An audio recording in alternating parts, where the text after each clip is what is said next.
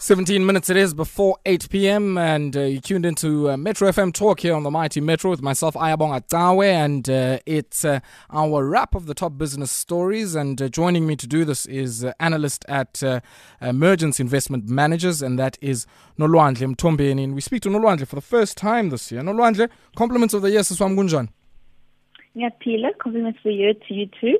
Happy uh, to be back at Metro Film School. indeed, indeed. I certainly hope you had a restive and uh, energizing break. No, not at all. Um, for me, um, they are just becoming about getting more tired and having lots of activities which do not relate to work. Okay. So, no right. Okay. We'll have to hang in there. But, uh, Nolwandle, uh, just as we, uh, I guess, take a look at some of the uh, top business stories, uh, I think much of the stories that came through today, uh, certainly in the world of business, had a political bent to them. And I want to maybe start off, I guess, with one uh, that uh, you know might relative have a relatively lesser of a political bent, and that's uh, the story of Glencore. And they're in talks, it seems now, uh, with uh, Tesla to supply the factory that manufactures electric vehicles with cobalt. Now, that's one mineral that is certainly. Uh, highly desired mineral and found in large deposits in the Democratic Republic of Congo uh, and also in Australia, among many other places. Yes, so um, it's going to be it's a key input into electric vehicles. So it really has a huge demand on the electric vehicle side. Um, in terms of the relation where Glencore fits in, is that Glencore has mines in, in the DRC. So many of its, you know, copper mines and cobalt mines are there. So this is a way for them to find a, a demand for, for the supply that it has on store. Mm. Um, cobalt, although it doesn't, is, is, is very little in terms of its contribution in production. In fact, um, Glencore had to close down a mine, um, you know, last year um, because it was just the, the copper prices were just dismal. I mean, they were under mm. pressure, like most of the minerals it operates in. And also in the back of the fact that the DRC imposed like a 50% super tax on profits. So DRC has been a very, very, very tough region to operate in for, for Glencore. Um, but I think they, you know, want to at least, at least make use of the cobalt resources that it has and, you know, with the gigafactory just open for Tesla, you know, there's a supply, uh, there's a demand there that it can use. And, you know, there could be a good agreement in terms of, you know, selling through and getting production up mm. Have, has Glencore managed to sort out their issues with the, the uh, government in the De- Democratic Republic of Congo? So, I mean, I think it's always an issue, whether it's, the, it's the Canadian or the UK, now the UK authorities also, the Siberi and DRC. Um, so there's still, you know, a lot of, in terms of, you know, the, the mine itself and the taxes, there's still a lot of things going on there. And I don't think anything is fully resolved yet. Um, but they're still running operations there. And if you know, there's also like a collapse of a mine also there where some people died. So there's been quite a lot happening in DRC. Um, so it's not, there's still a lot of things going on because of so many scandals and, and, and unfortunate things happening there. Mm. So it's still, still, unfortunately, still, still dark clouds hanging over them and it's just it's it's region they'll have to navigate because so many of the asset bases is there. Um, you know, copper production, you know, they've got big mine there. So it's not like they can just, you know, pull out of the region. Um, they have to kind of work through and also they had to, you know, you know, get through the process of, of the of um, redeeming their reputation because it has suffered a lot of reputational damage um, over the last four years exactly. Mm. Mm.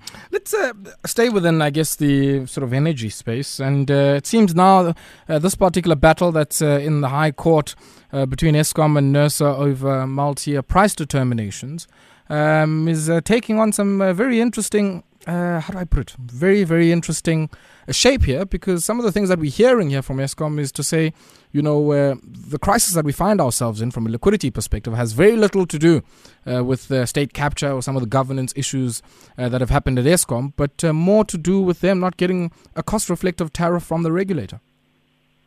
Yes, so I think um, it's, it's it's quite a move to you know take your own regulator to court um, and very much, you know, unprecedented. And, you know, I remember there's a speech I attended with the chief economist of Eskom, and he was just shocked that, you know, they're actually taking that route.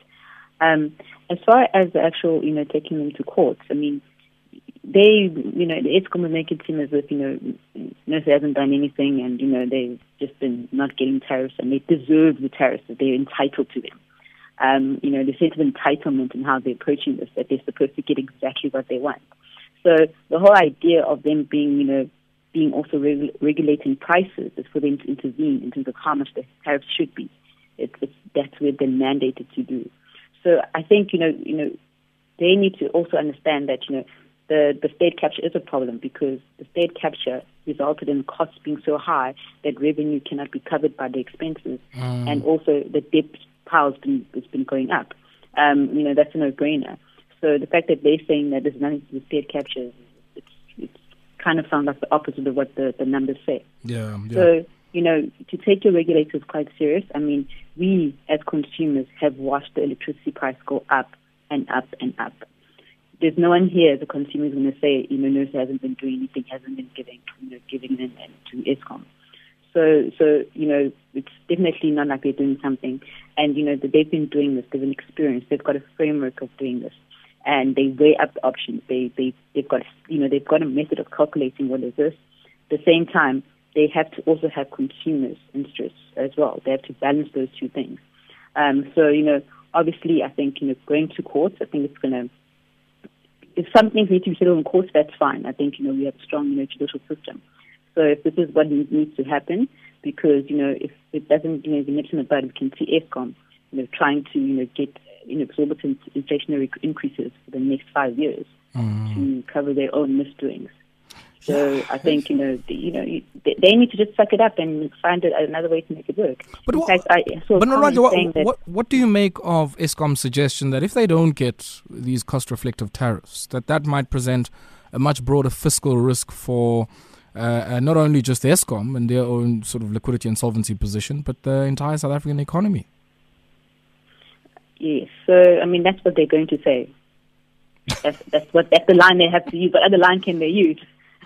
we have to do this, otherwise the country's going to fall apart. You know, that's exactly what they're going to say. We expect them to. They can't say that, oh, we need this just to get us through the month. You know, they have to make the situation sound as dire as possible, that the court can, can you know, look at this, because the court can just easily throw it out if they think it's rubbish. So um, they have to come there with something that sounds very urgent. Um, in terms of, you know, the, you know, one comment I've heard is that, you know, they could go, if it's so dire, what about the municipalities that, oh, mm. we collect from there? So, you know, that's the thing. If it's so dire, why aren't you taking bigger steps to collect from those that, that, that you know, so 30 billion um, municipal debt bill, which is the same amount they want to claw back from, from consumers in terms mm. of rate hikes. Mm. So I think I'm not quite convinced of that. Yeah, yeah. And, yeah. Certainly a tough one here, and I'd love to hear from some of uh, the uh, Metro FM Talk faithful. What are some of your views on that? Uh, do you think uh, I guess uh, Eskom is really trying to talk up their own case here uh, by the Armageddon scenario that they're painting. Or uh, are they also, I guess, uh, scared that uh, if indeed the revenue that is allowed to them by the tariff determination might even suck up whatever bailouts they might receive from the government, as many people have suggested? Love to hear from you. Give me a ring 089 110 Nolwandle, let's take this brief break, and on the other side, we continue. Business, business wrap of the day. On Metro FM Talk with Ayabonga Metro FM Talk. Seven minutes it is before 8 p.m. and uh, you tuned into Metro FM Talk uh, here with me, Ayabonga Cawe. It's our wrap of the top business stories. And joining me to do this is Nolwandle Mthombeni, analyst at Mergence Investment Managers. Now, Nolwandle, what do you make here of, uh, and maybe two things, right? The first one is uh, uh, Tito Mboweni and uh, I guess uh, his uh, Twitter behavior here. But uh, one, his comments on uh, the uh, Reserve Bank saying, look, he understands the position of the organization, but uh, he feels uh, that that is the wrong line. And then, of course, much earlier, I think sometime last week, him posting a, a, bush there of, I don't know if it's the hemp, or cannabis, or marijuana plant, and suggesting that, hey, it might be a potential a revenue contributor to the fiscus if it were to be legalized. It seems here that uh, he certainly started 2020 uh, off uh, by going out on a limb. Yes, um, he certainly did. This is from someone who you know is almost going to take a take quit Twitter. So I was quite surprised for him to come back with such a strong force in 2020. Hey, and yeah, and yeah, he, he you know he took um, a stand, but then again he's repeating comments that he's made before. I think he's, he hasn't changed his stance in terms of the Reserve Bank, for instance. And I think for him, you know, the SARB is a, is a, is a soft spot for him. I mean, he was the first uh, democratically elected governor um, of the SARB. And under the SARB, I mean, he, he did a tremendous job. He got us through, you know, the GFC. Um, and, you know, he, he knows exactly everything that he needs to know about the SARB. So I think, you know, he understands, you know, the, the importance of you know our major institutions being, for example, the Reserve Bank and the Finance Ministry. That is, you know, those are kind of sacrosanct um, you know, institutions in our democracy. But, but I mean, should they be? Should they be in this kind of global context that we find ourselves in, where you know, much of the playbook, I think, post 2008, um, I wouldn't say has been thrown out, but uh, has really come out uh, much more amended and might not only just be on monetary policy, but even when it comes to other, you know, issues around, uh, you know, capital controls, uh, right through to uh, even trade policy, if we look at what's happening in many countries in the world. So can we still, you know, say these are the holy cows, you don't touch them, these institutions are sacrosanct? So, you know, what typically happens is that if you were sitting here in, say, 2013 and, you know, 2012, between 2012, 13, the economy was doing good, none of this was even a topic of, none this was a topic. No one questioned the role of Treasury and the role of SARB. It's now that the economy is coming under pressure, now we, you know, looking for things to try and, you know, take control of the economy and finding fingers to point and, and things to take over. Mm. So this is a cycle again, this is a cycle and people are reacting to that. You know, now we're questioning things and, you know, trying to, you know, this should be direct, we should have national bank, we should have this, this, this, and this. But, you know, when the economy was pumping, things were going good, you know, the t- question of the SARB was never discussed. I remember when, you know, you know, before even, you know, um, Lesetja came in, you know, under the, under Gill Marcus, SARB was never in the news. The only time we heard about SARB was when there was a rake decision. It's the only time. So, you know, I think it's the current predicament. We've got state cash, we've got low growth, we've got corruption. A lot of things, it's forcing us to, you know, react and you know, find to reclaim our country. Mm. Land reform. It's all about trying to, you know, reclaim the country and, you know, people are feeling poorer, inequality is growing.